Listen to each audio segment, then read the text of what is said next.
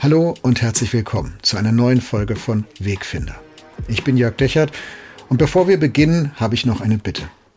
Wo auch immer du auf unseren Podcast gestoßen bist, bei Apple, Google, Spotify, Stitcher, Deezer, TuneIn oder auf YouTube, gib dort doch eine kurze Bewertung ab.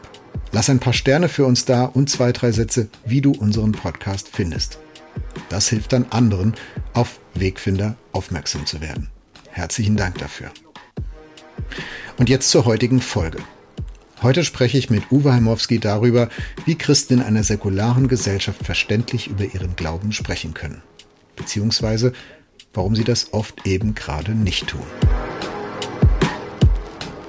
wenn ich im Moment merke, dass Christen genauso das Klagelied an, an, anstimmen und sich zurückziehen und Endzeitlieder singen, statt über Hoffnung zu reden, statt äh, jetzt zu sagen, ey, wir helfen mutig mit, wir packen an, ja, sorry, dann ist man auch selber schuld, wenn, wenn hier nichts passiert, ja. Die Christen sagen immer, das, was sie zu sagen haben, ist die beste Botschaft der Welt. Warum verpacken sie es so schlecht? Wir können ja nicht durch Kommunikationstechnik zum Schluss überzeugen, sondern wenn es diesen Gott wirklich gibt, dann lass uns doch ihm mal zutrauen, dass er das hinkriegt. In dem Moment, wo du anfängst, Brücken für Leute zu bauen, die ideologisch anders drauf sind als du oder weltanschaulich oder ne, die einen anderen Grundkonsens haben und du versuchst, den Brücken zu bauen, wirst du für die eigenen Leute missverständlich und die fangen an zu überlegen, ob du nicht ein Verräter bist.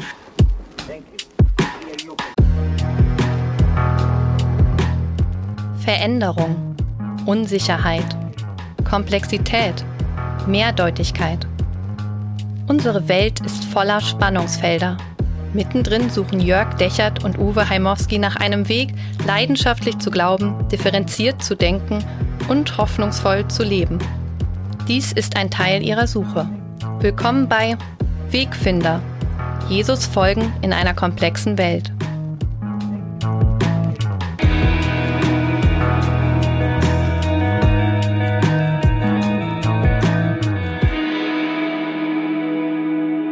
Hallo Uwe, ich grüße dich. Hallo Jörg. Jesus folgen in einer komplexen Welt. So haben wir unseren Podcast genannt. Und zum Folgen gehört ja nicht nur das Hinterherkommen und Hinterherhecheln, sondern auch das Mitreden, das Mitprägen, Mitgestalten. Haben wir in den letzten Folgen immer mal wieder drüber gesprochen. Also welche Ressourcen der christliche Glaube eigentlich gibt, um mit Krieg und Frieden umzugehen und Ohnmachtsgefühlen und so. Ähm, und auch welche was der christliche Glaube Christen sozusagen möglich macht, einzubringen in den Herausforderungen unserer Zeit. Aber ich finde, wenn wir das wollen als Christen, dann müssen wir eigentlich auch verständlich darüber reden können. Und ich habe den Eindruck, das können wir nicht besonders gut. Und auch unsere Podcast-Hörer haben den Eindruck, das können Christen nicht besonders gut. Sie haben sich nämlich dieses Thema von heute gewünscht. Also wie können wir verständlich vom Glauben reden in einer säkularen, vielleicht muss man sogar sagen postchristlichen Gesellschaft? Frage an dich zum Einstieg ganz steil. Wenn du eine Schulnote vergeben müsstest für die Glaubenskommunikation in unserem Land, welche wäre das? du, das, das geht nicht. Das ist so, du fragst mich nach der ganzen Klasse und die sollen eine Note kriegen. Da kommt ein bisschen auch an, mit welchem Schüler wir reden. Du ja? darfst also gerne differenzieren. Wir, wenn wir, wenn wir äh, jetzt mal, nehmen wir mal die großen Kirchen, ja, Glaubenskommunikation, äh, der katholischen Kirche nehmen Leute im Moment nur noch wahr über Missbrauch oder solche Themen. Das ist natürlich erschütternd, obwohl Papst Franziskus fantastische auch, auch Reformen angestoßen hat. Evangelische Kirche nehmen viele Leute eher wahr als schwach. Evangelikale nehmen sie wahr als Corona-Leugner. Und je nachdem, mit wem du redest, ist es ganz schön erschütternd, wie wenig. Auf der anderen Seite habe ich letzte Woche mit einem Menschenrechtspolitiker aus der SPD geredet und der wirklich gar nicht religiös beleckt ist. Und der sagte, wissen Sie, was mich total begeistert, ist, wie die Kirchen jetzt zu Friedensgebeten aufrufen. Also da merkt man mhm. einfach, das ist eine, eine Stärke, die hat sonst in der Gesellschaft eigentlich keiner. Ähm, das war natürlich total bewegend, ja. Also diese, dieser Mensch, der eigentlich gar nicht religiös ist, der nimmt gerade in der Gesellschaft wahr, hier ist eine Eins zu verteilen. Äh, und an anderen Stellen hast du ja das Gefühl, es ist eine Sechs. Also es ist total verschieden, worüber man redet. Aber das, du würdest schon sagen, Christen im weitesten Sinne, Kirchen, Gemeinden jeglicher Couleur, also wir sind nicht abgeschrieben, wir sind nicht in der Schublade, es bringt überhaupt nichts zu kommunizieren, weil es will sowieso keiner hören sondern es gibt diese Fenster, es gibt diese Chancen und die bessere Frage ist, wie kann man sie gut nutzen? Ja, so würde ich das sagen. Also, und eben, was ich jetzt gerade gesagt habe, ist ja gesamtgesellschaftlich.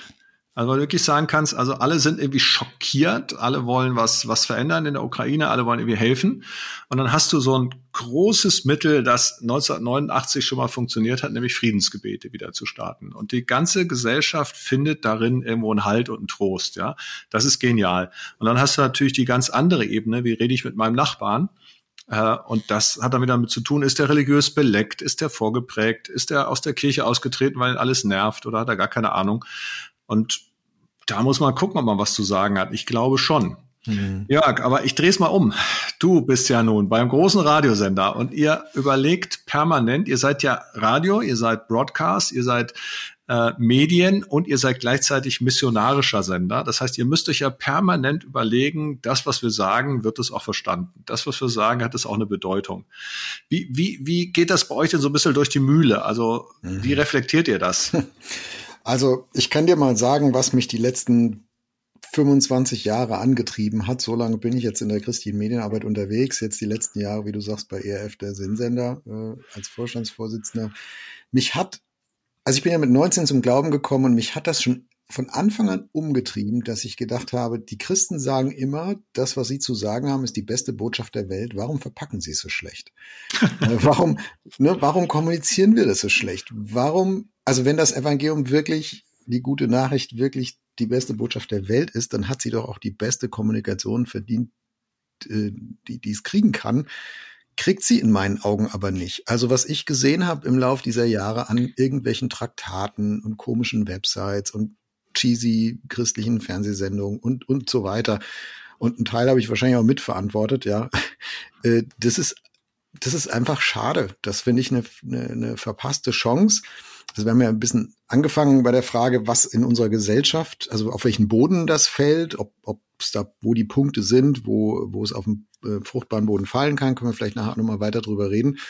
Und die andere, das andere Ende von Kommunikation ist ja wir. Also jetzt, jetzt aktuell, wir beim ERF, wie machen wir das? Ich habe gelernt die letzten Jahre, hm, das Sendungsbewusstsein, das, das Christen haben, gerade Christen mit einem heißen Glauben, also vielleicht ähm, Leute, die eine, eine, aus einer Herzensfrömmigkeit unterwegs sind, pietistisch, evangelikal, wie auch immer du es nennen willst, also die ein hohes Sendungsbewusstsein haben, hohes ähm, Mitteilungsbedürfnis, ne, die das sehr wertschätzen, sagen, ey, alle Welt soll das hören, Jesus ist klasse und ist der Weg zu Gott und es gibt Frieden und es gibt Versöhnung und es gibt Vergebung und so.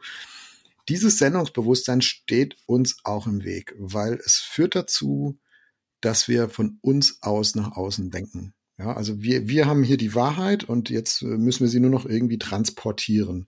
Aber gute Kommunikation hat ja immer zwei Enden, also das Sender und den mhm. Empfänger. Und da versuchen wir im ERF dran zu arbeiten. Äh, also neben dieses ganz klare Sendungsbewusstsein, den geistlichen Auftrag, Missionsbefehl von Jesus, geht hin in alle Welt, mache zu Jüngern alle Völker und so weiter. Also sozusagen auch das andere Ende in den Blick zu nehmen und sagen, das ist auch nicht irgendwie schlecht, falsch oder böse, so Marketingfragen zu fragen und zu fragen, was sind die Bedürfnisse der Menschen? Auf welchen Boden fällt das? Ähm, was, was sind, also was können Leute auch überhaupt annehmen? Was wollen sie überhaupt auch annehmen? Also da einen Dialog draus zu machen und nicht ein Anpredigen. Und ich glaube, dass spätestens mit dem Internetzeitalter das auch völlig klar ist. Also Broadcast, hast du gesagt, ähm, das ist die alte Welt. Ich glaube, ähm, gute Glaubenskommunikation muss dialogisch sein. Bei Jesus war sie es zumindest. Also der hat mehr Fragen gestellt als äh, Antworten rausgebrüllt. Ich würde nicht sagen, dass das mehr ist, aber äh, ich habe ich hab eine Erfahrung gemacht vor ein paar Jahren, als ich hier angefangen habe mit meinem Job in, in Berlin ähm, habe ich mich mit Volker Beck getroffen. Volker Beck, Grünen-Politiker, ähm, auch Kritiker vieler Evangelikaler, insbesondere beim Thema Homosexualität. Auf der anderen Seite aber auch jemand, der sehr für Religionsfreiheit, auch für verfolgte Christen sich eingesetzt hat, großer Israel-Freund. Also wir hatten viele Schnittmengen und er war religionspolitischer Sprecher von den Grünen. Und wir haben damals zum Thema Ehe für alle eine, eine, ich sag mal als evangelischer Allianz, eine eher konservative Stellungnahme rausgegeben, dass wir gesagt haben, also von der Bibel her ist Ehe eigentlich was zwischen Mann und Frau, äh, so wie es verstanden wird. Und ich bin dann zu ihm gegangen, weil ich dachte, wenn er sich die Zeit nehmen würde, er kann ja mal drüber lesen.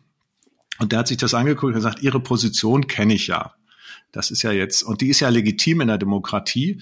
Aber wenn Sie das als Stellungnahme in den Bundestag einbringen wollen, wenn Sie das allen Abgeordneten schicken wollen, warum argumentieren Sie denn mit der Bibel? Also warum schreiben Sie da einen Bibelvers oben drüber? Warum sind wir nicht Paragraph 6 Grundgesetz, die Ehe zwischen, äh, die Ehe ist unter besonderen Schutz staatlicher Ordnung? Also wen wollen Sie denn erreichen? Sie wollen doch Parlamentarier erreichen. Ne? Und das war genau, das ist mir, das war ein super Moment. Also er hat noch nicht mal gesagt, das ist falsch, was Sie sagen. Er hat sogar gesagt, Sie kriegen sicherlich keine Mehrheit, aber wenn, dann müssen Sie bitte so reden, dass die Sie auch verstehen. Ja, das finde ich ein, ein gutes Beispiel äh, für für Insider- und Outsider-Elemente bei, bei Kommunikation. Und ich glaube, dass das bei Kirche und bei Christen ganz besonders stark ist. Ähm, ich würde sagen, also so ein Bekenntniseifer, ne, die, die Dinge so abzusichern und so zu untermauern, wie man das Inside macht mit Bibelversen, äh, steht einer guten Kommunikation im Wege, weil es, weil es eine andere Basis ist, als die, auf der mein Gegenüber steht. Ähm, ne, also wenn du, es gibt gibt's heute nicht mehr so oft, aber so die ersten christlichen Bücher, die ich so als junger Christ in die Hand gekriegt habe, die hatten hinter jedem Satz eine Klammer mit vier oder fünf Bibelstellen, alle damit Abkürzungen. Röm 13, 5. Hm. Und ich fand das erstmal ganz eigenartig, dass es ein Buch gibt, wo irgendwie dauernd Zahlen vor den Sätzen stehen, äh, nämlich die Bibel. Da muss man sich auch erstmal dran gewöhnen. Und das, und ich habe so den Eindruck beim Lesen gehabt, aha, anscheinend ist der Satz besser, wichtiger, wahrer, wenn da in Klammern irgendeine Referenz dahinter steht.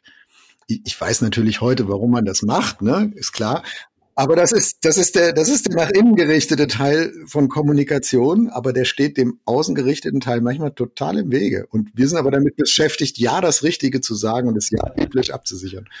Ich habe da mal, mal ein Fußballspiel gesehen, das war ganz witzig, wo ähm, Leute auf der Bühne, das war bei irgendeiner Fußballwärme, ich weiß gar nicht mehr wo, haben die immer John 316. Und irgendwann kam in der Gegenkurve, haben Leute so ein Plakat hochgehalten, Ilse 417. Ähm, und jetzt weiß ich nicht, ob das irgendwie Atheisten waren, die die Christen hochnehmen wollten, oder ob es einfach Leute waren, die überhaupt nicht begriffen haben, was da abgeht. Also wie missionarisch ist es, wenn ich Johannes 3, Vers 16 in die Welt rufe? Ja, also wer soll das denn verstehen? Wer soll das denn bitte schön wissen? Also man könnte sagen, ne, du kannst nicht gleichzeitig Signalfackeln für die Insider setzen und Brücken für Andersdenkende bauen. Das geht halt nicht beides gleichzeitig. Ja. Da muss man sich schon entscheiden. Auch auf die Gefahr hin, für die eigenen Leute nachher missverständlich zu sein. Das ist ja in der Politik auch so, finde ich. Also es ist nicht, es ist nicht nur ein Problem bei christlicher Kommunikation, in der Politik genauso. In dem Moment, wo du anfängst, Brücken für Leute zu bauen, die ideologisch anders drauf sind als du oder weltanschaulich oder ne, die einen anderen Grundkonsens haben und du versuchst, den Brücken zu bauen, wirst du für die eigenen Leute missverständlich und die fangen an zu überlegen, ob du nicht ein Verräter bist und ob du es wirklich ernst meinst und ob du wirklich noch äh, einer von ihnen bist. Also ich glaube, die Brückenbauer, die kriegen immer Dresche von beiden Seiten. Die wollen eigentlich ne, Leuten ein Kommunikationsangebot machen und werden gleichzeitig von den eigenen Truppen aber dann in Frage gestellt. Ja, habe ich auch schon mehr als einmal erlebt. Also kann ich nach, kann ich nachvollziehen den Gedanken. Wobei ich, was ich spannend finde, ähm, es gibt natürlich auch Sachen, die echt funktionieren. Also es ist ja auch nicht so, dass man nur sagen kann, also wenn ich lauter Bibelverse zitiere, das ist vielleicht schwierig, aber es gibt in der Bibel richtig viele Geschichten, die kannst du erzählen die kannst du in unserer Zeit erzählen. Ja, ich habe mit Leuten in Gera zu tun. Bei uns sind äh, nur noch sieben Prozent in einer Kirche. Die anderen nennen sich selber Atheisten. Mhm. Und dann saß ich mit Leuten aus der Wirtschaft zusammen und dann, dann habe ich Geschichten erzählt, die Jesus erzählt hat, ja, von einem ähm, da ging es mal um die Mindestlohndebatte und dann habe ich das Gleichnis erzählt von den Arbeitern im Weinberg, aber habe nicht erzählt, dass ich erzähle mal ein Gleichnis oder so. Ich erzähle mal eine Geschichte. Ähm, so war das. Und dann, und dann kamen wir über diese Geschichte ins Gespräch und, und äh, das war sehr spannend, weil ich da, es war ein politischer Kontext, der andere war mehr so für Unternehmersicht und Mindestlohn geht nicht. Und ich habe dann sozusagen existenzsichernde Versorgung an dieser Geschichte erzählt. Und am Ende von einem langen Gespräch sag mal, wo hast du die Geschichte eigentlich her? Wo, wo gibt's die? Sag ich, ja, die steht in der Bibel. Ach was, solche Geschichten stehen in der Bibel. Mhm. Äh, und das habe ich auch schon mehr als einmal erlebt. Ne? Dass wenn wir es nicht so in Anführungsstrichen fromm verpacken, sondern wenn wir die Schätze, die da drin sind, wenn wir die einfach erzählen. Du hast mir äh, in einer letzten Folge hast du Dietrich Bonhoeffer zitiert, ne? so ein Lied, was für mich als gar nicht groß fromm beleckter total ein Segen wurde und das mit ganz frommer Sprache, weil es einfach meine Situation gepasst hat. Also ich glaube, es geht ein Segen wurde ist auch fromme Sprache. genau. Aber man muss diese Schätze eben auch heben und auch sagen, okay, wo will ich sie denn, wo will ich denn äh, hin damit, ne? Mhm. Bleiben wir noch mal ganz kurz bei der Gesellschaft. Ähm, wir haben vorhin, also de dein Beispiel, was du gerade äh, erzählt hast, wo die Leute gesagt haben, oh, das steht in der Bibel, wusste ich gar nicht. Das spricht ja für diesen sinkenden Grundwasserspiegel, über den wir oft reden mhm. in, in Kirchen, in Gemeinden, unter Christen. Also, dass die, ähm, dass das, was du voraussetzen kannst an, an Vorwissen, an theologischen Vorbildungen, auch an Begrifflichkeiten, dass das immer weniger wird. Also äh, du brauchst in manchen Landesteilen heutzutage eigentlich nicht fragen, wer ist Jesus, sondern eigentlich musst du fragen, was ist Jesus, weil das gar nicht klar ist. Das ist eine Person. Also da, da, da bricht so viel, so viel weg an, an Denkvoraussetzungen und auch an Erwartungshaltung. Ähm, du hast Missbrauch vorhin angesprochen, haben wir auch schon eine Podcast-Folge zu gemacht. Ich glaube, die, die Erwartungshaltung gegenüber Kirchen und Christen bei der, bei der Glaubenskommunikation, die ist oft nicht mal null, sondern die ist sogar negativ. Also da, da sind so viele äh, Kritikpunkte und manchmal natürlich auch Vorurteile unterwegs. Äh, das fühlt sich an wie so ge gegen so einen Berg anarbeiten, auf den du selbst eigentlich gar nicht hoch willst, aber es hilft nichts, weil die, weil die Voraussetzungen einfach weg sind. Oder sogar gegen dich stehen. Genau, es, es gibt ja diesen verrückten Satz, äh, die Menschen im Westen haben Gott vergessen und die Menschen im Osten haben vergessen, dass sie Gott vergessen haben. Das heißt, es geht sogar noch mal tiefer. Da ist, da ist nicht mal diese, also das ist dann nicht mal negativ, sondern ist überhaupt keine Beziehung mehr dazu da. Das ist teilweise so. Ich weiß noch, ein Freund von mir, der ist als Pastor, hat er angefangen äh, in Leipzig in so einem Plattenbauviertel, hat dann Jugendarbeit gemacht und dann hat er mal eine Andacht begonnen und sagt, in der Bibel steht, dann sagt ein Jugendlicher, ja, was denn die Bibel? Und er, er hat dann versucht zu erklären, warum er der Bibel vertraut, weil er dachte, dass der Jugendliche meinte, ich nehme doch die Bibel nicht ernst. Aber der kannte schlicht die Vokabel nicht. Mhm. Er wusste mhm. überhaupt nicht, was gemeint war. Dann hat er gemerkt, ach du meine Güte, ich muss hier in dieser Kultur, die atheistisch geprägt ist, nochmal anders ansetzen. Und ich glaube, so finden wir in der Gesellschaft einmal dieses wirklich Grundwasserspiegel, was weg ist, wir wissen gar nicht mehr, was es ist, oder aber das Missverständnis, dass wir Begriffe wie Sünde dann mit Schlagsahne und Torte verbinden oder dass wir bei Kirche nur noch an Missbrauch oder oder denken. Also wir haben beides, glaube ich, eine völlige Entkirchlichung bei einigen und so Negativerfahrungen bei anderen. Da ist es ja fast schon ein Vorteil, wenn du äh, wenn du nichts weißt, weil du dann auch nichts Negatives wissen kannst. Das habe ich manches Mal gedacht. Also wir haben eine Gemeinde gebaut in Gera in Thüringen und sind eine Menge Leute zum Glauben gekommen. Die Gemeinde ist auch gewachsen. Und du hattest so ganz viele Vorurteile schlicht gar nicht. Ja, die haben gar nicht erst, die haben Gott gar nicht negativ gekannt, sondern die haben ihn gleich positiv kennengelernt. Also das war schon schön, dass du damit auch prägen konntest. Ne? Mhm. Äh, das hatte was. Auf der anderen Seite merkst du natürlich auch die Menschen sind ja nicht nicht geprägt, sondern die waren ja sozialistisch geprägt, atheistisch geprägt und die Fortprägung, da, das dauert ja auch eine Weile, bis du dann dann so ein bisschen so ein Grundverständnis für christlichen Glauben kriegst. Das dauert ja auch.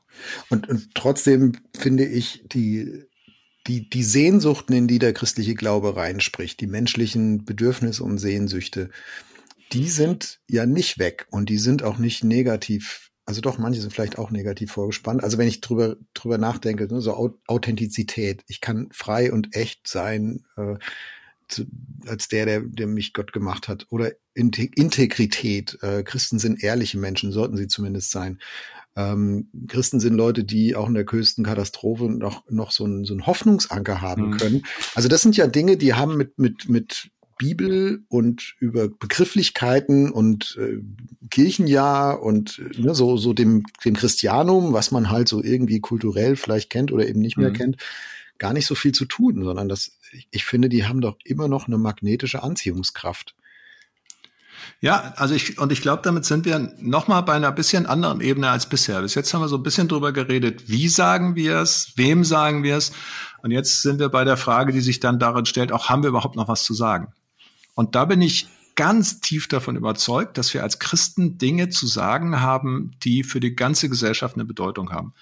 Ich möchte das mal an dem Beispiel Buße äh, erklären. Mhm. Also ich, ich habe äh, gerade heute einen Brief gekriegt von der Russian Evangelical Alliance. Vitali Vlasenko, der, der General Secretary, der Generalsekretär der russischen Evangelischen Allianz, schreibt einen Brief, in dem er um Vergebung bittet. Stellvertretend seine ukrainischen Geschwister äh, und auch die Eltern von russischen Soldaten, dass es sein Land quasi Ukraine angreift. Das war totaler Gänsehautmoment, diesen Brief zu lesen. Und das hat mich erinnert an 1946, Stuttgarter Schuldbekenntnis. Die evangelische Kirche war der erste, waren die ersten, die nach dem Zweiten Weltkrieg gesagt haben, wir klagen uns an, dass wir zu wenig geglaubt haben, zu wenig mhm. gehofft haben, zu wenig geliebt, zu wenig bekannt. Und das war ein Türöffner für die Versöhnung sozusagen in der westlichen Welt, für den Neuanfang, weil da drin eine Selbstkritik gestanden hat. Und das ist zu zutiefst ein christlicher Gedanke, nicht Buße im Sinne von, ich gehe durch Sack und Asche und, und binde mir einen Gürtel am, der mir wehtut, sondern Buße im Sinne von, ich erkenne, was ich falsch gemacht habe und ich habe vor, es besser zu machen. Und ich weiche dem Bösen nicht aus. Also ich setze mir das Mahnmal der Schande, um das mal mit Björn Höcke zu sagen, mitten ins Herz von Berlin, weil es mich an das Böse erinnert, damit ich in Zukunft besser handeln kann. Und das ist ein zutiefst christlicher Gedanke. Nicht, dass wir am Bösen verhaftet bleiben, aber dass wir uns unserer Schuld auch stellen und damit auch anders umgehen. Und das, glaube ich, ist eine Botschaft, die unsere Zeit heute, wir reden ganz viel über Klimawandel, Wechsel und so, aber, aber den, den Kerngedanken umkehren, Buße tun, ähm, etwas neu machen. Also, wo kommt die Botschaft denn sonst vor? Mhm. Äh, ich höre jetzt bei dir eine zweite Ebene raus von Kommunikation und ich glaube, da bist du auf einer, auf einer guten Spur, die würde ich absolut teilen. Ähm, also christliche Glaubenskommunikation, da geht es natürlich auch um Inhalte. Hier ist, hier ist eine theologische Information, eine, ein Ausdruck der Wirklichkeit Gottes in dieser Welt. Und ähm, ich, du kannst dir das nicht selbst sagen, du kommst auch nicht auf die Welt und dir fällt es plötzlich selber ein, sondern ähm, ich möchte dich da gerne mit hineinnehmen. Ne? Ich möchte das dir zeigen und ähm, wo, warum ich davon begeistert bin. So, das ist die eine Ebene. Die andere ist, das vorzuleben. Also in dem Beispiel, was du gerade genannt hast, ist ja nicht die evangelische Kirche hergegangen und hat gesagt, wir überlegen uns jetzt mal eine Kampagne, wie wir den Leuten erklären können, was Buße eigentlich ist.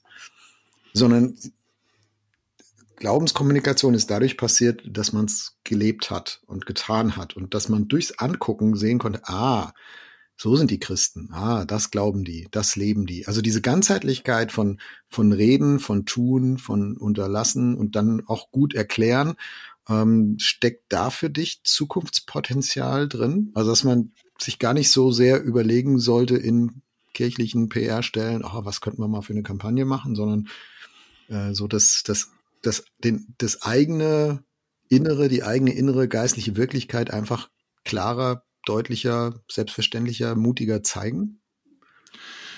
Wobei ich gegen das Kampagnenfahren auch nicht bin, ganz ehrlich, weil ähm, wir, wir leben ja nun mal in einer Medienwelt und da wird ja das Negative, wird ja alles berichtet. Ne? Deswegen muss man was Positive auch berichten.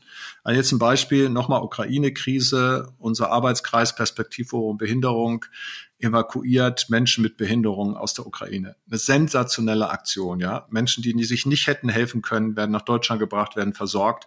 Und dann ist auch wichtig, dass wir darüber reden und auch sagen, warum machen wir das? Und die Martina Königer, die das macht, die sitzt selber im Rollstuhl, hat richtig heftige Sachen in ihrem Leben erlebt, ist aber zutiefst davon überzeugt, dass Gott Menschen liebt äh, und dass es sich deswegen lohnt, auch behinderte Menschen äh, da rauszuholen. Und aus dem gleichen Motiv setzt sie sich auch für den Lebensschutz von Ungeborenen ein, wenn die behindert sind und so weiter. Was sagt Gott liebt auch Menschen mhm. mit Behinderung.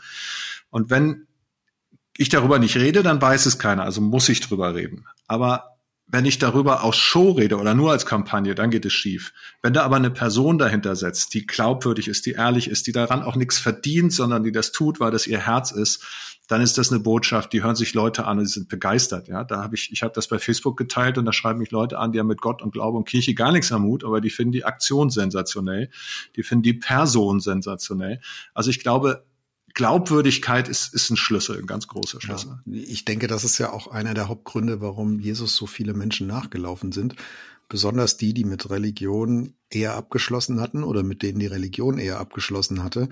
Das kannst du dir heute nicht vorstellen. Also, dass die, dass die, die Leute, die im, vom religiösen Establishment ausgesehen eigentlich fertig und unten durch und abgeschrieben sind, dass die in die Kirche rennen und sagen, ey, hier, hier ist meine Hoffnung, ja, hier ist meine Sehnsucht. Aber das ist bei Jesus passiert. Äh, am Ende sind ihm, glaube ich, nicht alle nachgefolgt, aber das, was du jetzt gerade beschrieben hast, die Glaubwürdigkeit, die, die Einheit von Reden und Handeln und Sein und das äh, in, einem, in einem Bezug auf die, die große unsichtbare Wirklichkeit Gottes. Ich glaube, das ist heute immer noch ein Magnet und ein Antrieb und ein Anziehungspunkt für, für Glaubenskommunikation. Und da bin ich noch nicht bei den Worten, die ich wähle und bei den Social Media Kampagnen, die ich drumherum stricke und so. Aber ich glaube, wenn dieser Nukleus, wenn dieser Kern nicht da ist, dann ist es nur noch Marketing. Und dann wird's hohl. Ja. Ich. Ja, das, das glaube ich auch. Und aber über das Persönliche hinaus, also ich denke, du kannst noch so fromm reden, wenn du nicht glaubwürdig bist, wenn du das als Person nicht abdeckst, dann, dann bringt es gar nichts. Aber darüber hinaus, glaube ich, gibt es eben, was ich das, was ich mit der Buße angesprochen habe, ne, der Umkehr, eine Botschaft. Ich glaube, es gibt eben auch Botschaften für die Zeit. Und in unserer Zeit zum Beispiel eine Botschaft, die ich in den letzten Monaten immer wieder gehört habe, ist dieses Fürchtet euch nicht. Nicht nur um die Weihnachtszeit herum. Der Engel kommt und sagt, fürchtet euch nicht. Ich habe immer wieder ich habe Andachten gemacht, auch mit Politikern, da saßen auch Nicht-Christen dabei und habe überfürchtet euch nicht geschrieben. Hinterher kriege ich eine E-Mail, die sagen, vielen Dank, das war genau die Botschaft in die Zeit. Ich habe den Weihnachtsengel schon so oft gehört, aber diesmal habe ich den zum ersten Mal verstanden.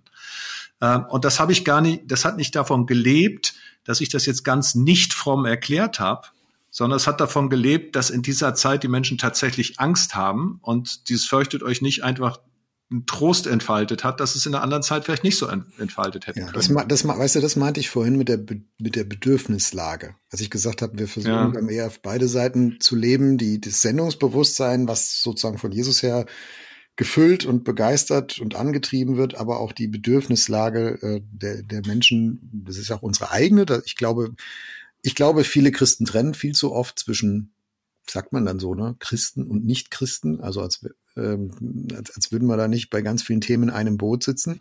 Und ich finde die Themenauswahl von Glaubenskommunikation manchmal auch sehr eingeschränkt. Und ich empfinde es dann besonders, wenn, wenn es gravierende Entwicklungen gibt, die entweder gerade tagesaktuell passieren, wie jetzt Ukraine-Krieg, oder die eine ganze Generation bewegen und äh, und deine Kirche, deine Gemeinde, dein Gottesdienst zu Hause verliert darüber kaum ein Wort. Also Beispiel Klimawandel.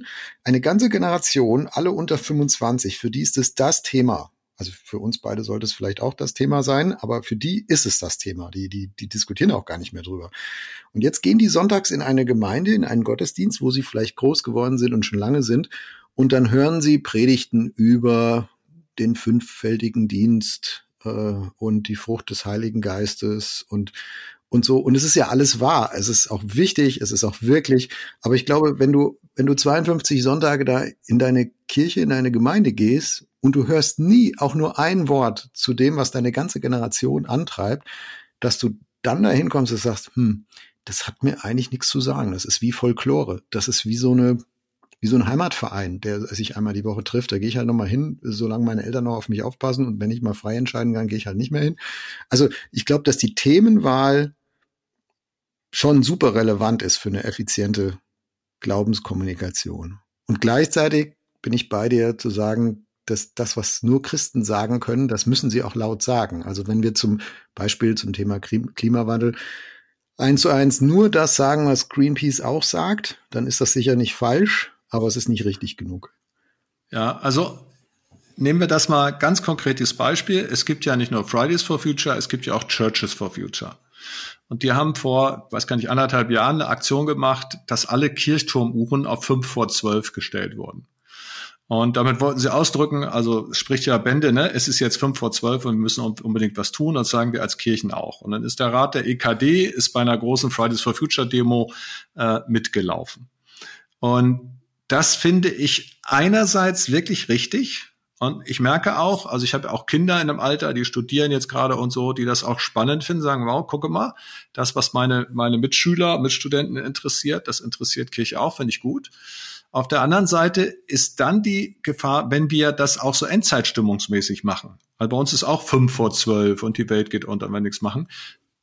Dann unterscheiden wir uns nicht, ja. Dann, das, das meinte ich. Du musst genau. schon was sagen können, was nur Christen sagen können. Genau. Und wenn ich dann jetzt sage, diese Schöpfung hat einen Schöpfer, der in ihr immer noch tätig ist. Jedes Kind, das neu geboren wird, jedes Kälbchen, das geboren wird, jede Rose, die im Frühling aufblüht, alles das ist ein Zeichen dafür, dass der lebendige Schöpfer in dieser Schöpfung noch tätig ist. Mhm. Und dafür, dass er sie nicht aufgegeben hat und dass wir sie mitgestalten sollen. Und deswegen will ich da mitmachen. Deswegen will ich nicht zufrieden sein, wenn es in der Sahara die Versteppung zunimmt und Menschen darunter leiden. Das ist nicht Gottes Idee. Äh, ich bin aktiv, ich bin nicht, ich vertröste nicht auf die Ewigkeit, aber ich tue das im Wissen, dass ich dabei nicht wenn wir jetzt nicht innerhalb von kurzer Zeit das und das noch schaffen, dann geht die Welt unter. Nein, sie geht nicht unter. Der Schöpfer ist immer noch am Werk. Äh, und daran mache ich mit. Und das nicht zum Schönreden, aber mit einer ganz starken Hoffnung. Dann, dann bin ich bei der christlichen Botschaft. Wenn ich das weglasse, dann, wie gesagt, dann kann ich auch zu Greenpeace wechseln. Und das werfen ja Leute der Kirche auch vor. Es gibt ja Leute, die sagen, mhm. also wenn die Kirche sich so an die Gesellschaft anpasst, dass sie keinen Unterschied mehr macht, warum soll ich denn da hingehen? Dann treffe ich, gehe ich lieber woanders hin. Oder die Kirche so fromm, dass sie gar keine Relevanz mehr hat. Ne? Das war ja, das war jetzt die Diskussion bei den neuesten Kirchenaustrittszahlen, ging, weiß nicht, ob du das mitverfolgt hast, ging ein bisschen bei Social Media durch. Ähm, ich weiß nicht, wer es war auf, von den offiziellen Kirchenvertretern der EKD, äh, der oder die gesagt hat, naja, im Moment gibt's ja auch Wichtigeres als unsere Kirchenmitgliedszahlen. Ne? Und dann gab's ein bisschen Shitstorm im, äh, bei, bei Facebook und so von, von Leuten, die gesagt haben, ja, Moment, Moment, ihr könnt das doch nicht einfach abschreiben, ihr könnt das doch nicht hinnehmen, ihr könnt doch nicht damit zufrieden sein, äh, wieder so und so viel Millionen weniger. Äh, also das, das ist doch ein Trend ohne Ende. Ihr müsst euch doch mal fragen, ähm, warum werdet ihr nicht als relevant empfunden. Und ich bin da immer ein bisschen allergisch, wenn dann so die ganz frommen kommen, zu denen ich mich jetzt ja auch zählen würde und sagen, ja, siehst du, wir haben es schon immer gewusst, ne, es ist, ist also nicht geistlich genug, nicht Tiefgang genug, nicht Jesus genug. Dann würde ich sagen, ja, aber guckt euch mal eure Gemeinden an und eure eure eigenen Denominationen und Kirchen sieht's denn da besser aus? Also wechseln denn die Leute alle? Und das tun sie natürlich nicht, sondern das ist ein gesamtgesellschaftliches Phänomen. Also du hast gerade gesagt, ne, die, die, die Frommen sitzen dann so bei sich und äh, wissen alles richtig und sagen alles richtig, aber es hat entwickelt auch keine Prägekraft in die Gesellschaft rein. Also ich glaube, dieses Thema gute Glaubenskommunikation ist eins für uns alle. Da sollten wir als Christinnen und Christen nicht aufeinander mit dem Finger zeigen. Ja, dieses, dieses Beispiel mit den Kirchen, die schrumpfen. Als ich damals als Pastor in meine Gemeinde kam nach Gera, da hatten wir ganz wenig Jugendliche nur noch. Und dann gab es in dem Ältestenkreis so, dass Leute sagten, wir glauben, wir sollten mal wieder eine Jugendarbeit machen, weil es in der Gemeinde keine, quasi keine Jugend mehr gibt. Und damals habe ich gesagt, Leute, da bin ich einfach nicht dabei, da bin ich nicht im Boot. Und die waren ganz schockiert. Ja, wieso? Du hast doch einen guten Draht zu Jugendlichen, da war ich auch noch ein paar Jahre jünger äh, und so. Ich sagte, ja, aber mir gefällt das die Motivation nicht. Also weil wir keine Jugend mehr haben, machen wir Jugendarbeit. Mich würde interessieren, wo in dieser Stadt sind Jugendliche und woran leiden die gerade? Also wir hatten damals die größte Nazi-Demonstration ganz europaweit. Zehntausend Leute sind nach Gera gekommen und unfassbar viele Jugendliche sind rechtsradikal geworden. Da ich gesagt, wer von euch kennt rechtsradikale Nachbarn? Wer hat das? Wir hatten ziemlich hohe Zahlen von Jugendarbeitslosigkeit und einiges mehr. Äh, und meine Frage war, was braucht diese Stadt, diese Jugendlichen in dieser Zeit. Und dann haben wir mitgekämpft, dass ein Jugendzentrum städtisches erhalten bleibt. Das sollte geschlossen werden. Wir sagen, wir brauchen einen Anlaufpunkt. Heute ist das in Trägerschaft der Gemeinde und äh, auch die Gemeinde ist daran mitgewachsen, aber das Ziel war nicht, wir wachsen oder wir sind bei unserer Statistik, sondern wo sind die Probleme und wie helfen wir mit? Und so habe ich, ich hatte die Diskussion, ich wusste vorher nicht genau, was du meintest, doch ein bisschen mitbekommen um die Austrittszahlen. Und so habe ich das verstanden, dass jemand sagt, wir gucken jetzt mal nicht auf unsere Zahlen, sondern wir gucken auf die Bedeutung für die Zeit, für die Gesellschaft. Mhm. Und das muss ich sagen, ich glaube, wenn, wenn es keine Nabelschau ist, weil ich schrumpfe, muss ich was tun, sondern weil die Welt uns braucht, helfen wir mit, dann passiert auch eher Wachstum. Ja, der, die Schrumpfung ist natürlich dann immer so der Wake-up-Call. Ne? Also spätestens, wenn es ans Geld geht, da wachen alle Organisationen auf, äh, egal ob sie jetzt christlich sind oder nicht, und sagen, Halali, also jetzt muss ich was ändern, äh, jetzt hilft jetzt alles nichts mehr, die normative Kraft des Faktischen schlägt dann zu. Ähm, das ist sicher, sicher ein Mix, aber ich will das auch niemandem absprechen. Also die, die, den inneren Antrieb sagen hier, wir, wir wollen die Relevanz, die Jesus in, in uns reingelegt hat als Christen, die wollen wir auch auf die Waage bringen, die wollen wir auch in diese Welt äh, setzen. Ähm, gehen wir mal ein bisschen in den konstruktiven Modus. Also ich finde, wir haben es jetzt ein bisschen umrissen, was gesellschaftlich los ist. Wir haben ein bisschen umrissen, wie wir als Christen uns verhalten können sollten gegenüber diesen, diesen gesellschaftlichen Entwicklungen, innere Haltung. Wir haben über Sprachebene geredet. Ähm, was hilft denn jetzt, Hürden zu überwinden? Ganz positiv, ganz konstruktiv. Also stell dir vor, ich bin ein Pfarrer, ich rufe dich an, lieber Herr Hamowski. Äh, mir ist bewusst geworden, ich möchte gerne in meiner Stadt äh, besser erklären, was Christen glauben und warum und Leute motivieren, Jesus nachzufolgen und einladen und so. Äh, beraten Sie mich doch mal, was, was mache ich falsch, was kann ich besser machen? Äh, was, was sind so typische Hürden, die, die guter Glaubenskommunikation im Weg stehen? Vielleicht können wir da noch ein bisschen drüber sprechen. Also dem, dem würde ich, dem würde ich sagen, wo haben Sie denn Kontakt zu Leuten? Ich erzähle ich erzähl noch mal eine Geschichte. Wir waren mal mit Jugendlichen, ich habe in einem Jugendheim gearbeitet, ich bin ja mal Erzieher im Erstberuf. Und wir waren mit richtig massiv Verhaltensgestörten, echt, so heißt es auch in Thüringen nach wie vor, Wohngruppe für Verhaltensgestörte, äh, waren wir, waren wir auf einer Reise, ja. Das war echt heftig. Und dann haben wir eine Zwischenstation gemacht bei einem Heizarmee-Offizier damals in Bonn. Das lag auf dem Weg, wir sind nach England gereist. Und der Typ, der war so fromm, ja, so zugeknöpft, so, der hat in seiner der hat in einer alten Welt gesprochen. Dann hat er den Jugendlichen da ein Buch geschenkt, das hieß Das alte Chor. Das ist so heizsam wie fromm, das verstehst du schon als normaler Christ nicht. Ja, und wir konnten da pennen auf Matratzen und der hat für uns gekocht und Sachen gemacht. Und wir haben gedacht, oh Mann, ey, der, der tütet die so zu mit seiner Art. Und am nächsten Tag waren alle unsere Kids total begeistert von dem. Und dann sind wir nochmal bei dem, was du vorhin gesagt hast, nämlich bei der Authentizität. Der hat die der hat die gemocht und das haben die gemerkt. Der war total verknöchert, komisch, fromm, aber der hat die gemocht. Und dem Pfarrer würde ich, würde ich sagen, wo, wo merken die Menschen in ihrer Stadt, dass sie sie mögen? Wo sind sie? Wen haben sie auf dem Herzen? Wo, wo sind sie damit? Weißt du? welche Kontaktpunkte haben sie? Und wenn du keine Kontaktpunkte hast, keine Anknüpfungspunkte in die ganz normale Welt, vom Kegelclub bis politische Partei bis Freundeskreis für Flüchtlinge, wo auch immer, dann kann keiner merken, dass deine Botschaft irgendwie wichtig ist, weil du gar nicht mit den Menschen zusammen bist. Und dann würde ich immer sagen, das erste ist nicht ein Sprachkurs, sondern das erste ist ein Sozialkurs. Leute ja. raus aus der Kirche Absolut. hin zu den Leuten. Und das heißt auch, ich darf die Leute nicht zu, zu Empfängern von Kommunikation machen und nicht zu äh, Objekten, nicht zu Zielgruppen, nicht zu denen, denen ich es jetzt mal erklären muss, äh, sondern eigentlich brauche ich Neugier auf Menschen und eine Dialogfähigkeit. Und ich muss eigentlich als Christ von meinem Sockel runtersteigen und sagen, ja, es kann sein, dass ich mehr Lebenserfahrung mit Jesus verbracht habe als mein Gegenüber. Es kann sein, dass ich mich besser im Neuen Testament auskenne als mein Gegenüber. Es kann sein, dass ich häufiger äh, in der Woche bete als mein Gegenüber. Das kann alles sein. Ähm, und trotzdem äh, stehe ich hier nicht auf dem Sockel, sondern ich bin einfach neugierig, wer ist der Uwe oder die Roswitha oder wer auch immer. Ne? Also wer ist ja, mein Gegenüber? Äh, erzähl doch mal. Und ich will es auch wirklich wissen. Also ich, ich Kommunikation, Communio, das ist ja eine gemeinsame Basis, auf der du stehst mit deinem Gegenüber.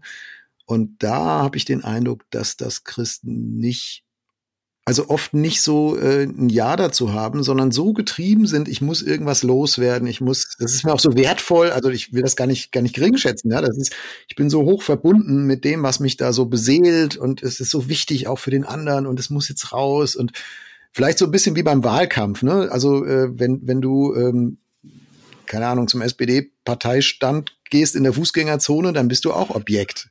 Und dann merkst du auch, jetzt wird auf dich eingeredet und du kriegst noch einen Kuli und einen Luftballon und sollst jetzt bitte schön äh, den, den Scholz wählen. Äh, das ist auch nicht unbedingt gegenseitige Neugier und Dialog. Aber das ist einfach nicht das richtige Modell, sondern es ist Begegnung und Leben teilen und Anteil nehmen und Anteil geben und das heißt, ich muss von meinem Sockel runter, mindestens innerlich.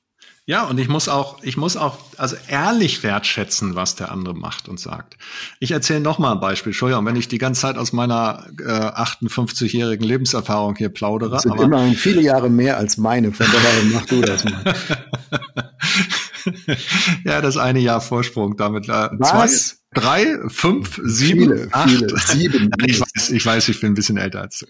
Aber ähm, Nochmal zu Gera. Ich habe da eine ganze Zeit lang Jugendhilfe gemacht und da war ein Mann, der hat mal den, den Schlupfwinkel gegründet, also ein Kindernotunterkunft. Wirklich, das, der war zur DDR-Zeit Genosse, war im Rat des Bezirks und so, aber so ein, so ein überzeugter, ein ehrlicher, aufrichtiger. Der hat, also, der hat auch nicht die Christen ganz böse behandelt, aber der dachte sozusagen, das ist die bessere Welt. Und dann hat er nach der Wende dieses Ding gegründet und wir haben uns über einen Jugendhilfeausschuss kennengelernt und irgendwann ist er an Krebs gestorben. Ich hatte ihn vorher noch besucht, habe mit ihm auch über Glauben geredet und so. Und seine Witwe hat mich dann gebeten, ob ich die Beerdigung machen kann. Und ich habe die ganze Zeit überlegt, was, was willst du da machen, ja? Mhm. Und da waren weit über 500 Leute bei der Beerdigung. Und ich habe ich hab, äh, Matthäus 25 genommen. Ich war krank und du hast mich gesucht. Ich war einsam und du hast mich besucht und so. Also wo Jesus sozusagen das Endgericht nimmt und habe das Ganze überschrieben, was ich als Christ von diesem Mann lernen konnte. Cool. Weil er davon ganz viel umgesetzt hat. Und habe dann erzählt, also habe diese Geschichte erzählt, dass die sozusagen eine Rolle spielt für Christen äh, und dann, was ich bei ihm beobachtet habe und was ich von ihm alles gelernt habe. Und das Verrückte war, das hat bei uns in der Stadt dazu geführt, dass wir mit unserer Baptistengemeinde, die immer so ein klein bisschen so einen Sektenanstrich hatte, mhm. das war der Durchbruch dafür, dass wir aus dieser Ecke raus waren. Wir haben alle möglichen Sachen gemacht, aber diese Beerdigung war sozusagen, das war der Gamechanger, das war der Paradigmenwechsel. Danach war es anders als vorher. Ähm, und das war keine Methode, sondern das war das, worum ich im Vorfeld bei der Beerdigung zwei Tage mit Gott gerungen habe, spazieren gegangen bin, Herr, was soll ich denn eigentlich sagen? Mhm.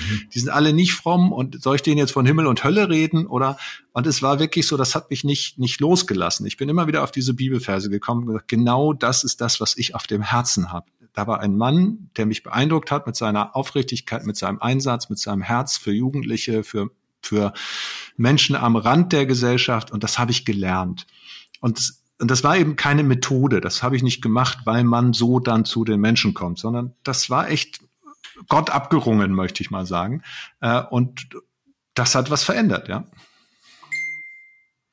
Ich finde, es ist ein Beispiel für Erfahrungsräume miteinander teilen. Also du bist ja in denselben Erfahrungsraum reingegangen wie er, wo, wo du ihn erlebt hast, aber eben mit, mit einer christlichen Brille oder einer christlichen Prägung und hast gesagt, deswegen kann ich auch was lernen von dem, obwohl der nicht Christ ist und ich ja, aber ähm, wir, wir teilen trotzdem einen Erfahrungsraum. Und das scheint mir in der Postmoderne oder Postpostmoderne, je nachdem, wo wir, wo wir uns da gerade verorten, auch nochmal ein wichtiger Punkt zu sein bei Glaubenskommunikation. Habe ich mich auch viel mit beschäftigt in den letzten Jahren, ähm, dass wir oft so Tools der, der Moderne benutzen und uns wundern, dass sie nicht funktionieren, äh, weil, weil, weil die meisten Menschen ganz woanders sind. Beispiel, ähm, ich habe sehr viele prägende Jahre so äh, erlebt, nachdem ich äh, mein Leben Jesus anvertraut habe mit 19 im, in der christlichen Studentenarbeit. Campus für Christus, äh, ich habe Physik studiert.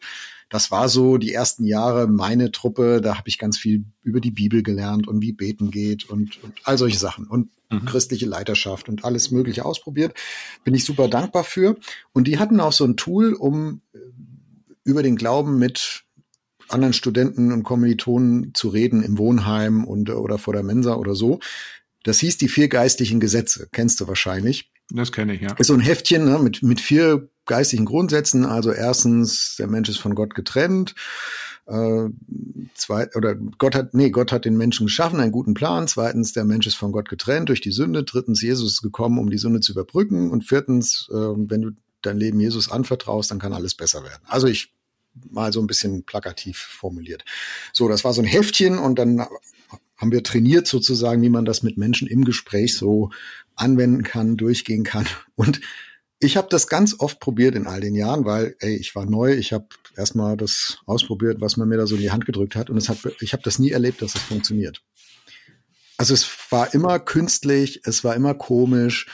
Ähm, mein Gegenüber, die haben immer gesagt, ja, ist ja nett für dich aber pff, ich sehe das halt anders. Ja, und dann war das Gespräch auch wieder zu Ende. Na, also ich habe so gemerkt, ich habe hier ein Informationstransfer-Tool in der Hand und jetzt muss ich das doch verzweifelt rüberbringen. Aber ich merke, für mein Gegenüber ist das Bedürfnis gar nicht Information, sondern eigentlich sind die ganz woanders. Also es ist nicht mal so, dass sie es abgelehnt haben, sondern die waren einfach ganz woanders. Es ging gar nicht um wahr mhm. oder falsch und richtig, richtig und, und, und unwahr oder so, sondern es ging um Erfahrung. Und dann beim beim ERF äh, oder noch ein bisschen davor, ich war vorher noch bei so einem inter missionarischen Internet-Startup, Zina äh, hieß das. Mhm. Ich weiß nicht mehr genau, bei welchem von beiden das war. Da habe ich mich mit einem Kollegen hingesetzt und gesagt, hier für die Postmoderne, also für Leute, die die jetzt nicht an diesem Informationstransfer interessiert sind, aber die an Erfahrung interessiert sind, wie würden wir das machen? Genau dieselben theologischen Inhalte, wie würden wir die, in welche Form würden wir die bringen können? um einzuladen in einen, in einen Erfahrungsraum, den wir miteinander teilen können. Und daraus ist das Jesus-Experiment entstanden. Also ist schon viele, viele Jahre auf dem Markt, gibt es auch immer noch im Internet, das Jesus-Experiment.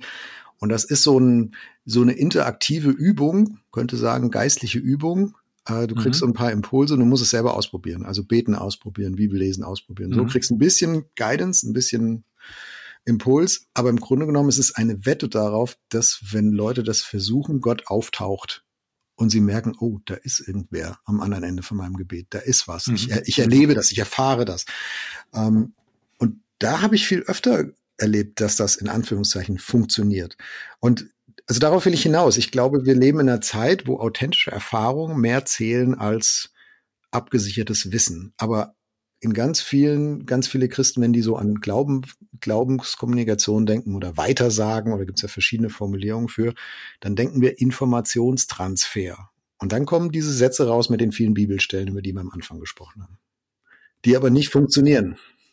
Ja, das ist manchmal natürlich so, du hast ja das Gefühl, es gibt ja auch diese Verkäufertypen. Ne? Wenn du zu Shell gehst und tankst, dann musst du hinterher fragen dich, ob du noch einen Kaffee und eine Wäsche willst. Dann überall oder ein Versicherungsmensch, der dann immer die gleiche Leier hat. Ja, und wenn du mal eine Frage stellst, zwischendurch merkst du, der hat jetzt seine Schallplatte eingelegt und er kann auch keine Rille überspringen. Das geht gar nicht. Ja, da ist keine Kommunikation möglich. Der ist in seinem eigenen Text gefangen. Das funktioniert natürlich nicht, wenn ich das auswendig lerne. Ganz verrückt ist, ich habe einen amerikanischen Freund, George, ein fantastischer Mensch, wirklich. Der hat so eine Fünf-Finger-Evangelisation. Ja? Der kann jedem an den fünf Fingern so ähnlich wie vier geistigen Gesetze Sachen erklären. Das könnte ich nie machen. Das käme mir ja vor wie auswendig mhm. gelernt. Aber bei dem George ist das so authentisch wieder. Wenn du mit dem essen gehst im Restaurant, da fragt er immer hinterher die Leute, ach, bevor ich jetzt noch gehe, haben Sie noch was Persönliches, wo ich für Sie beten kann? Beim ersten Mal war mir das mega peinlich und mittlerweile sehe ich immer, dass die Leute fast Tränen in den Augen kriegen und sagen, oh, wie können Sie wissen, dass ich ein Gebet gerade nötig hätte, ja? Das ist total spannend und der ist einerseits total formalistisch, aber der ist so. Bei dem passt das. Und wenn ich so fünf Finger Nummer auswendig lernen müsste, ne, ich wüsste nicht mal mehr, wofür der dritte Finger steht. Ich hätte das schon wieder vergessen. Das geht überhaupt nicht.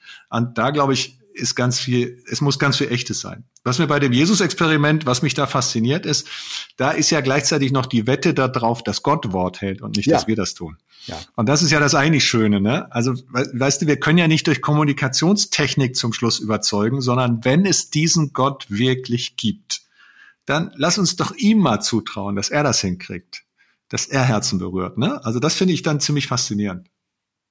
Wenn es ihn wirklich gibt, warum lässt das nicht öfter gelingen? Also jetzt gehen wir nochmal zurück zum Anfang. Postchristliche Gesellschaft.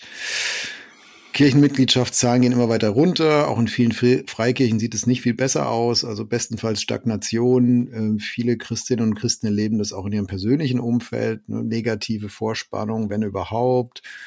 Äh, es gibt positive Beispiele, du hast ein paar genannt, sind wir super dankbar für, dass es die gibt. Aber so die allgemeine Stimmung scheint mir doch zu sein, hm, man guckt so sehnsuchtsvoll in andere Länder, in Afrika und Lateinamerika und woanders. Und da, da ist das irgendwie lebendiger und da, da fällt es auch, also da, da, da ist das irgendwie ein selbstverständliches Thema. Bei uns in Deutschland ist Glaube Privatsache, da redet man sowieso nicht drüber. Und dann, wenn man drüber redet, ist es sehr verkopft und äh, eigentlich will es auch keiner wissen und eigentlich braucht es auch keiner und trotzdem ist da dieser Bekenntnisdrang äh, der, der, der Jesus-Nachfolger sagen, ja, aber es muss doch irgendwie raus, es ist doch wichtig und dann sind alle frustriert. Also teilst du diese geografische Beobachtung? Ja, die, die geografische auf jeden Fall. Ne? Das ist, ist äh, lässt sich auch ganz einfach ausdrücken. Das Gras ist auf der anderen Wiese immer grüner. Ähm, was meinst du denn, wie sich das für die Leute in, in Afrika anfühlt? Ja, dass jeder bei jeder Erweckung Tausende zum Glauben kommen, aber sie trotzdem nicht wissen, wie sie das Schulgeld für ihre Kinder aufbringen. Die haben ganz andere Probleme als wir. Mhm. Ähm, wir sehen da nur der Teil ist abgedeckt.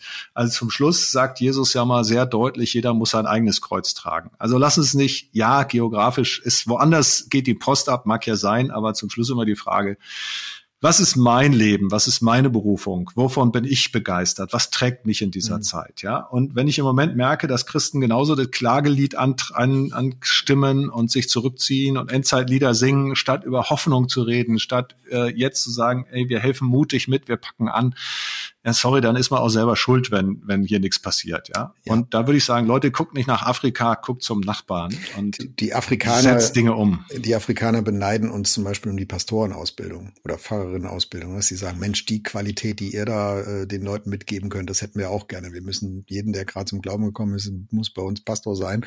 Da passiert auch viel Mist dann theologisch äh, in, ja. in, den Gemeinden. Äh, ihr habt das so gut, dass ihr so ein jahrhundertelang etabliertes System habt und bei uns äh, wird dann manchmal drauf geschimpft, ne, äh, was die da lernen und so. Also das, das ist tatsächlich, wie du sagst, das, das kann man von zwei Seiten oft sehen. Ja. Uwe, was, was so, so Richtung Schluss gerade gedacht, ähm, was treibt dich an? Was hilft dir, möglichst einfach Glaubensinhalte zu kommunizieren? Also wo ertappst du dich bei, wo du sagst, oh, das ist meine, das ist mein Problem, da stolper ich immer drüber und hier ist, wie ich es versuche, ähm, besser zu machen. Also zum einen treibt mich selber an, das ist auch hängt mit meiner Geschichte zusammen, dass ich einfach erlebt habe, dass Gott ein Leben umkrempeln kann, ja. Und ich weiß, das kann er. Und da, wo irgendwie was im Dunkeln liegt, da kann er Licht anzünden. Und das, also ich bin einfach da ganz tief glaubensfroh, dass er das kann und macht. Und das ist das eine.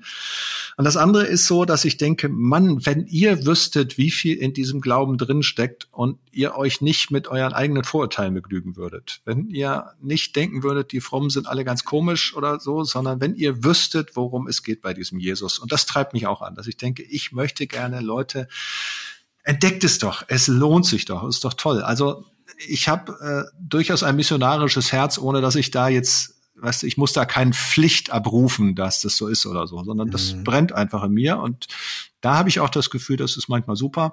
Ähm, ich merke aber auch manchmal, dass mir Leute schon gesagt haben, weißt du, da habe ich eine politische Rede im Stadtrat gehalten und jemand kam auf die Seite und sagte, war eine nette Predigt, aber jetzt wäre eigentlich eine Stadtratrede dran gewesen.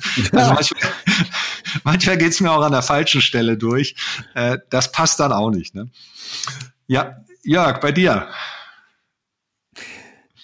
Also ich habe, bevor ich Christ geworden bin, oft äh, fromme Leute als sehr verdruckst wahrgenommen. Ich weiß nicht, ob das fair ist. Ich weiß nicht, ob ich das heute immer noch so sagen würde, aber zumindest kann ich mich erinnern, dass ich es damals so gesehen habe, so in meinem jugendlichen Leichtsinn. Gedacht, also wenn die, wenn das wirklich stimmt, was die sagen, brauchen die eigentlich nicht verdruckst sein. Also mhm. dann, äh, dann könnten sie doch auch in der großen Gelassenheit einfach unterwegs sein. Und ähm, und einer großen Selbstverständlichkeit. Und damit meine ich nicht so eine übergriffige Selbstverständlichkeit äh, mit so einem übergriffigen Wir. Ne? Also wir wissen ja, dass Gott existiert. So meine ich nicht, sondern einfach in sich ruhend äh, und es auch auch offen lassend, ob mein Gegenüber da mitgeht oder nicht mitgeht, das muss ich doch gar nicht erzwingen und äh, ich muss da auch keine Beziehung beenden und es bricht mir auch kein Zacken aus der Krone. Also ich staune immer wieder und da möchte ich gerne noch mehr Scheiben mehr von abschneiden, wie entspannt Jesus mit Kritikern war und mit Leuten, die ihm von der Fahne gegangen mhm. sind und gesagt haben, nö, mit dir will ich nichts zu tun haben. Äh, ne, sei es hier die äh, bei den bei den zehn Aussätzigen, die er geheilt hat, einer kam zurück und hat gesagt, ich will dir nachfolgen, Herr, und neun haben gesagt, danke, ich nehme die Heilung mit, aber das war es dann auch und Jesus hat sie ziehen lassen. Also diese Entspanntheit, äh, das einfach offen zu lassen sagen, hey, ich bin neugierig auf Menschen, ich mag Menschen, hast du vorhin gesagt, und ich, ich lasse es offen und es ist unverkrampft und ich bin so, wie ich halt bin und ich bin aber neugierig auf die anderen und dann gucken wir mal, was passiert und was immer passiert. Also ich bin schon, ich versuche schon dann auch mutig zu sein, bin ich nicht immer, äh, und dann auch zu benennen, äh, warum ich denke, was ich denke und was meine Hoffnung ist und so. Aber, aber am Ende des Tages das auch offen lassen zu können und damit, damit cool zu sein, dass man es offen lässt. Ähm, also das, in die Richtung würde ich gerne noch ein bisschen weiter. Ja, das, das kann ich total gut verstehen. Also mich hat heute richtig sehr angesprochen, äh, im negativen Sinne dieser, dieser Begriff von der Folklore, dass wir wirklich nicht Folklore pflegen, ja, das ist sozusagen das, was ich nicht will. Und im Positiven dieser Begriff eine Wette auf etwas, die Gott letztlich einlöst. Mhm. Also ich biete etwas an, was Gott aber einlösen muss. ist doch super, da bin ich doch richtig aus dem Schneider.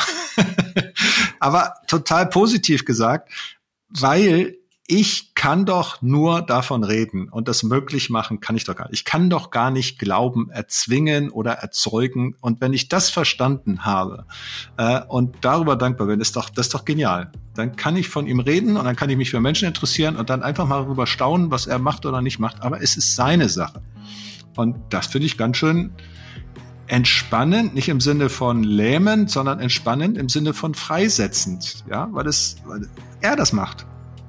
Also dann hoffen wir, dass unser Podcast ein bisschen in diese Richtung sich weiterentwickelt und dass er davon geprägt ist. Uwe, ich danke dir sehr für die heutige Folge, fürs Gespräch. Mach's gut. Ja, ich dir auch. Danke, Jörg. Ciao.